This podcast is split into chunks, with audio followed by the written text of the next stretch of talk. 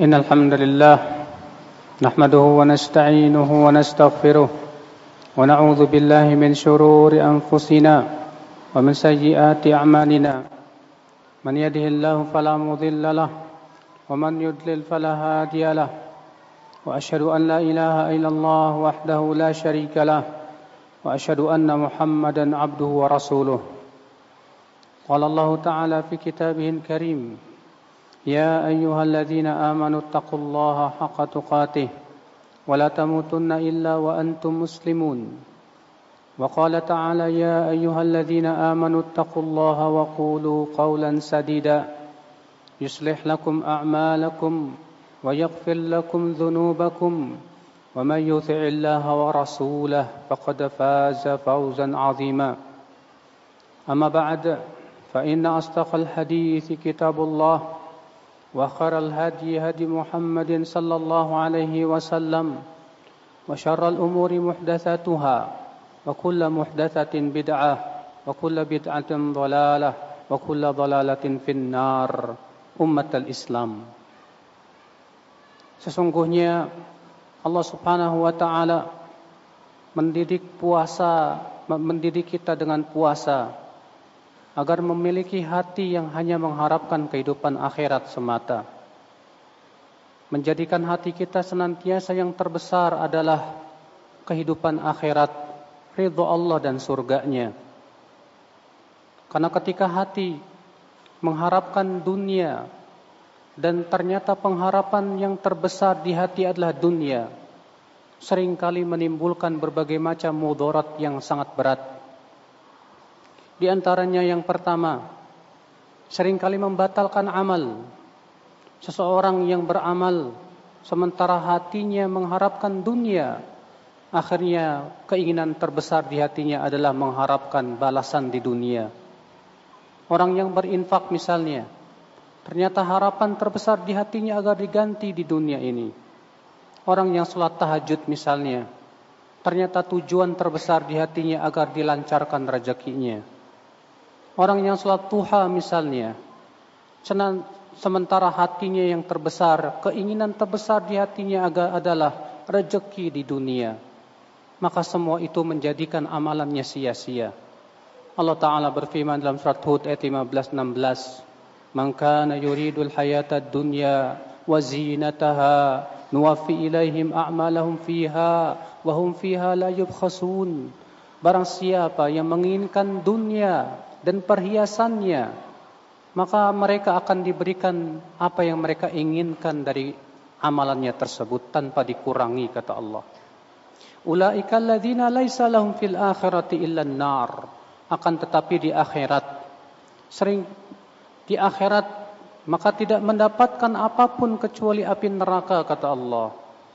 Wa habita ma sana'u fiha wa batilum ma kanu ya'malun. Batallah amalan mereka dan sia-sia perbuatan mereka. Lihatlah saudaraku. Allah menyebutkan bahwa orang yang menginginkan dunia dari amalannya, Allah akan berikan apa yang dia inginkan bagi siapa yang Allah kehendaki. Tapi di akhirat ia tidak mendapatkan apa pun dari pahala kecuali api neraka saja. Lalu Allah mengatakan batal amalnya, sia-sia perbuatannya. Akibat daripada mengharapkan dunia terlalu besar. Yang kedua, orang yang mengharapkan dunia terlalu besar di hatinya. Seringkali ia jatuh kepada ria, mengharapkan pujian manusia, mengharapkan agar ia didengar oleh manusia, agar ia tenar, agar ia masyhur dan yang lainnya. Sehingga akhirnya ria itu menyebabkan ia termasuk orang yang pertama kali dilemparkan ke dalam api neraka. Sebagaimana disebutkan dalam hadis riwayat Muslim, "Salasatun awwalu man yuqda bihim yaumal qiyamah." Ada tiga orang yang pertama kali diputuskan pada hari kiamat. Dalam satu riwayat yang lain, ada tiga orang yang pertama kali dibakar dalam api neraka. Yang pertama, orang yang alim dan qari. Yang kedua, orang yang mati syahid. Yang ketiga, orang yang berinfak. Maka orang yang alim dan qari dipanggil oleh Allah. Lalu Allah pun mengingatkan nikmatnya atas dia. Lalu Allah berfirman, apa yang kau amalkan? Si alim ini berkata, Ya Allah, di dahulu-dahulu di dunia aku menuntut ilmu. Dan aku membaca Al-Quran karena engkau ya Allah. Maka Allah berfirman, kamu berdusta kadabta. Kamu dahulu menuntut ilmu karena ingin disebut alim. Kamu dahulu membaca Quran karena ingin disebut qari. Dan kamu sudah mendapatkan predikat itu. Lalu ia pun diseret dan dilemparkan ke dalam api neraka, kata Rasulullah. Dipanggil orang yang mati syahid. Lalu Allah bertanya kepadanya, apa amalmu? Dia berkata, Ya Allah, qataltu hatta uqtal. Aku berperang sampai sampai meninggal dunia karena engkau, Ya Allah. Allah berfirman, Kadabta, kamu dusta. Kamu dahulu berperang karena ingin disebut pahlawan. Kamu berperang karena ingin disebut pemberani. Dan kamu sudah mendapatkan predikat itu. Lalu ia pun diseret dan dimasukkan ke neraka. Demikian pula orang yang dermawan. Ternyata ia bukan karena Allah ia pun diseret ke dalam api neraka. Lihat, lihatlah saudaraku sekalian, akibat terlalu mengharapkan dunia, mengharapkan pujian manusia, mengharapkan ketenaran dan yang lainnya, sehingga akhirnya amalannya pun sia-sia, tidak diterima oleh Allah Subhanahu wa taala.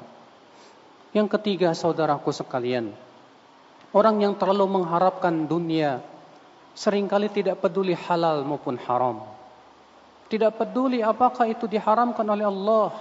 Yang terpenting bagi dia, dia bisa mendapatkan kehidupan dunia. Dia bisa mendapatkan harta. Dia bisa mendapatkan kedudukan. Dan ini yang sangat Rasulullah khawatirkan kepada umatnya. Bahkan Rasulullah menganggap orang seperti ini lebih buruk daripada serigala lapar. Rasul bersabda, "Ma ja'i'ani ursila fi ghanamin." tidaklah dua ekor serigala lapar yang dilepaskan pada sekelompok kambing bi afsadalaha mimman harisal mala wasyaraf lidinihi lebih merusak agama seseorang dari orang yang tamak dan rakus terhadap harta dan kedudukan. Iya, ketika hatinya sangat mengharapkan dunia berupa harta, berupa kedudukan, tidak peduli lagi dengan batasan-batasan Allah, tidak peduli lagi dengan agama Allah, sehingga akhirnya dia menghalalkan segala cara bahkan ia tidak akan pernah segan untuk membunuh lawannya. Demi untuk mendapatkan keinginannya tersebut saudaraku sekalian. Inilah yang akal Islam. Kemudian yang keempat hati yang senantiasa mengharapkan dunia kehilangan qanaah. Sementara qanaah itu adalah merupakan kekayaan hati Sementara kekayaan hati telah bekal yang terbaik dalam kehidupan dunia. Rasulullah sallallahu alaihi wasallam menyebutkan tentang siapa orang yang kaya itu. Orang kaya itu kata Rasulullah adalah orang yang kaya hatinya. Suatu ketika Rasulullah bertanya kepada Abu Dhar, Wahai Abu Dhar, menurut kamu siapa orang kaya itu? Kata Abu Dhar, orang kaya itu orang yang memiliki harta benda, wahai Rasulullah. Kata Rasulullah, bukan. Hakikat orang kaya itu orang yang kaya hatinya. Itu yang qanaah, merasa cukup dengan apa yang dia yang yang dia miliki. Dari kehidupan dunia. Orang yang tidak qanaah ya akhal Islam, dia tidak akan zuhud dalam kehidupan dunia. Dia selalu mengharap-harapkan apa yang Allah berikan kepada orang lain sehingga akhirnya ia jatuh kepada yang kelima yaitu hasad, dengki kepada manusia. Sementara hasad itu adalah merupakan penyakit iblis la'anahullah. Lihatlah iblis. Ia hasad kepada Nabi Adam karena iblis mengharapkan sesuatu yaitu ia menginginkan kedudukan, ia menginginkan kehormatan, ia ingin dihormati. Orang yang di, yang ingin hatinya dihormati oleh manusia, akhirnya apa? Ia akan mudah terkena penyakit dengki. Umat al-Islam. Oleh karena itulah hati yang terlalu mengharapkan dunia, banyak sekali penyakit-penyakit hati yang ada di hatinya tersebut. Yang mengakibatkan akhirnya sering kali ia tidak mengharapkan kehidupan akhirat. Ia lebih ridha dengan kehidupan dunia. Sementara Allah mengatakan apa? Innal ladzina la yarjuna liqa'ana wa radu bil hayati dunya watma'annu biha.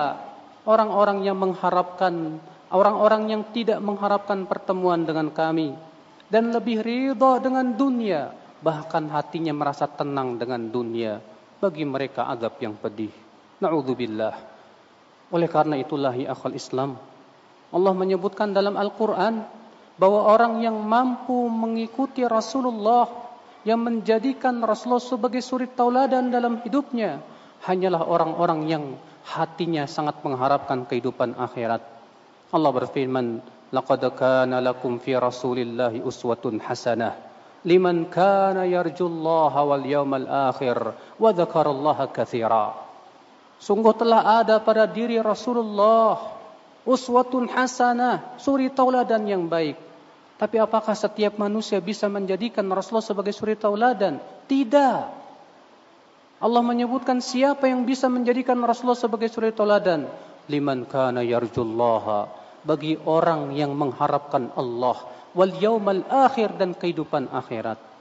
Artinya, hanya mereka yang bisa menjadikan Rasulullah sebagai suri tauladan dalam hidupnya Adapun orang yang hatinya penuh dengan keinginan dunia dan harapan dunia yang terbesar di hatinya, jangan harap ia bisa mengikuti Rasulullah. Jangan harap ia bisa menjadikan Rasulullah sebagai suri tauladan dalam hidupnya. Maka berhati-hatilah saudaraku sekalian. Pandanglah dunia dengan pandangan yang yang yang hina. Jangan pandang dunia dengan pandangan yang mulia. Pandanglah dunia ia bagaikan bangkai yang tidak punya harga sama sekali. Karena itulah memang demikian yang Rasulullah kabarkan kepada kita. Aku lu hadza wa astaghfirullah li.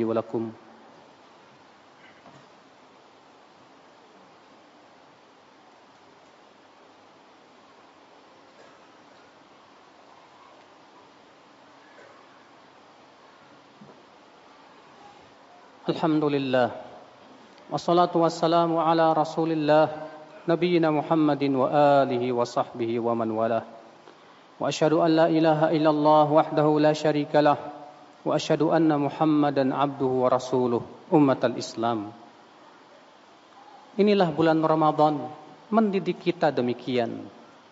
Dengan kita berpuasa sebulan penuh, kita menjadi orang yang senantiasa mengharapkan kehidupan akhirat. Kita mengharapkan apa yang ada di sisi Allah berupa pahala yang besar, kita pun juga merasakan bahwa dunia itu sesuatu yang hina. Sehingga orang yang senantiasa berpuasa, di waktu siangnya ia berpuasa, di waktu malamnya ia salat tarawih, lalu waktu-waktunya ia gunakan untuk membaca Al-Quran dan beribadah. Maka di saat itu hatinya akan menjadi hati yang cinta kepada kehidupan akhirat. Menjadi hati yang memandang dunia adalah sesuatu yang hina ia pun hidup di dunia bagaikan ia berlayar di atas lautan. Lihatlah perahu yang berlayar di atas lautan itu. Apabila perahu itu dipenuhi oleh air laut, ia akan tenggelam. Tapi selama perahu itu tidak dipenuhi oleh air laut, ia akan terus berlayar, saudaraku sekalian. Demikian pula, hati kalau sudah dipenuhi oleh cinta dunia, maka hati akan tenggelam dalam kehidupan dunia ini berpaling daripada kehidupan akhirat. Tapi selama hati itu tidak dipenuhi dengan cinta dunia, insya Allah dia akan bisa berlayar menuju pantai akhirat yang ia inginkan. Inna Allah malaikatahu yusalluna ala nabi. Ya ayyuhalladzina amanu sallu alaihi wa sallimu taslima. Allahumma salli ala Muhammad wa ala ali Muhammad. Sallaita ala Ibrahim wa ala ali Ibrahim innaka hamidun majid. وبارك على محمد وعلى آل محمد كما باركت على إبراهيم وعلى آل إبراهيم إنك حميد مجيد. اللهم اغفر للمسلمين والمسلمات والمؤمنين والمؤمنات الأحياء منهم والأموات إنك سميع قريب مجيب دعوات. اللهم تقبل صيامنا وقيامنا وجميع عبادتنا يا رب العالمين. اللهم أصلح ولاة أمور المسلمين في هذا البلد وفي سائر بلاد المسلمين يا رب العالمين. اللهم انصر المسلمين في كل مكان يا رب العالمين. اللهم وتب علينا إنك أنت التواب الرحيم.